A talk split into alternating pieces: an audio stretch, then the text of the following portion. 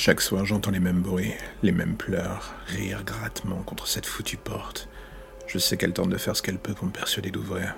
Et sincèrement, à plus d'une occasion, je dois bien reconnaître que j'en ai eu envie. Je ne suis pas un monstre. Enfin, j'essaie de m'en persuader chaque jour qui passe. Depuis que l'épidémie a commencé, j'avoue que je ne sais plus du tout où situe la frontière entre l'être humain et le monstre. On pensait tous que cela ne durerait pas, qu'on pourrait retrouver une existence pour le moins normale et sans le moindre souci continuer à se bourrer la gueule en terrasse.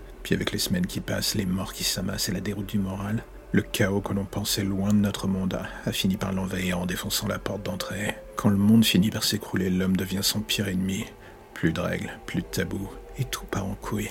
Mais ce que personne n'avait prévu était la mutation du virus. Une pandémie, c'est une chose. La problématique supérieure est que lorsque le virus désormais ne se limite plus à tuer les gens, il finissait par les rendre fous, les poussant dans des retranchements qui, en bout de course, en faisaient des monstres de la pire espèce. Et c'est ici que mon histoire prend ses racines. Quand on est scientifique, on rationalise tout, on espère avoir assez d'intelligence, voire même de temps ou de chance, pour sauver les gens qu'on aime. C'est ce que je pensais pouvoir faire avec ma femme, surtout quand elle a commencé à montrer les premiers symptômes. On jure fidélité jusqu'à ce que la mort nous sépare, mais moins naïvement. Je pensais être plus fort que la mort.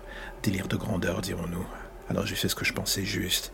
Je l'ai séquestrée à la cave, je l'ai isolée pour essayer de la sauver. C'est ce que je me disais pour rendre la chose moins pénible, aussi bien pour elle que pour moi. Mais la vérité est que dans le fond, je me demande qui de elle ou de moi est devenu le plus grand des monstres de l'histoire. Moi, le savant fou aveuglé par un amour qui n'est en fait qu'un vague souvenir, ou elle totalement consumée par la haine qu'elle a fini par développer contre moi avec le temps qui passe. En plus de la rage que lui a donné le virus. Je me pose des tonnes de questions et je n'ai toujours pas de réponse. Tout ce que j'entends, ce sont ses coups derrière la porte. Et plus le temps passe, plus je me dis que je devrais lui rendre sa liberté. Elle n'attend que cela dans le fond. Et qui sait, peut-être qu'elle me pardonnera au final. Je m'avance lentement vers la porte qui nous sépare. Derrière, ses hurlements se font de plus en plus forts. Elle me sent approcher. Une petite voix me dit de prendre le pistolet avec moi. Mais pour une fois, je n'ai pas envie de lui céder. J'ouvre la porte. Un court instant de silence se dresse entre elle et moi.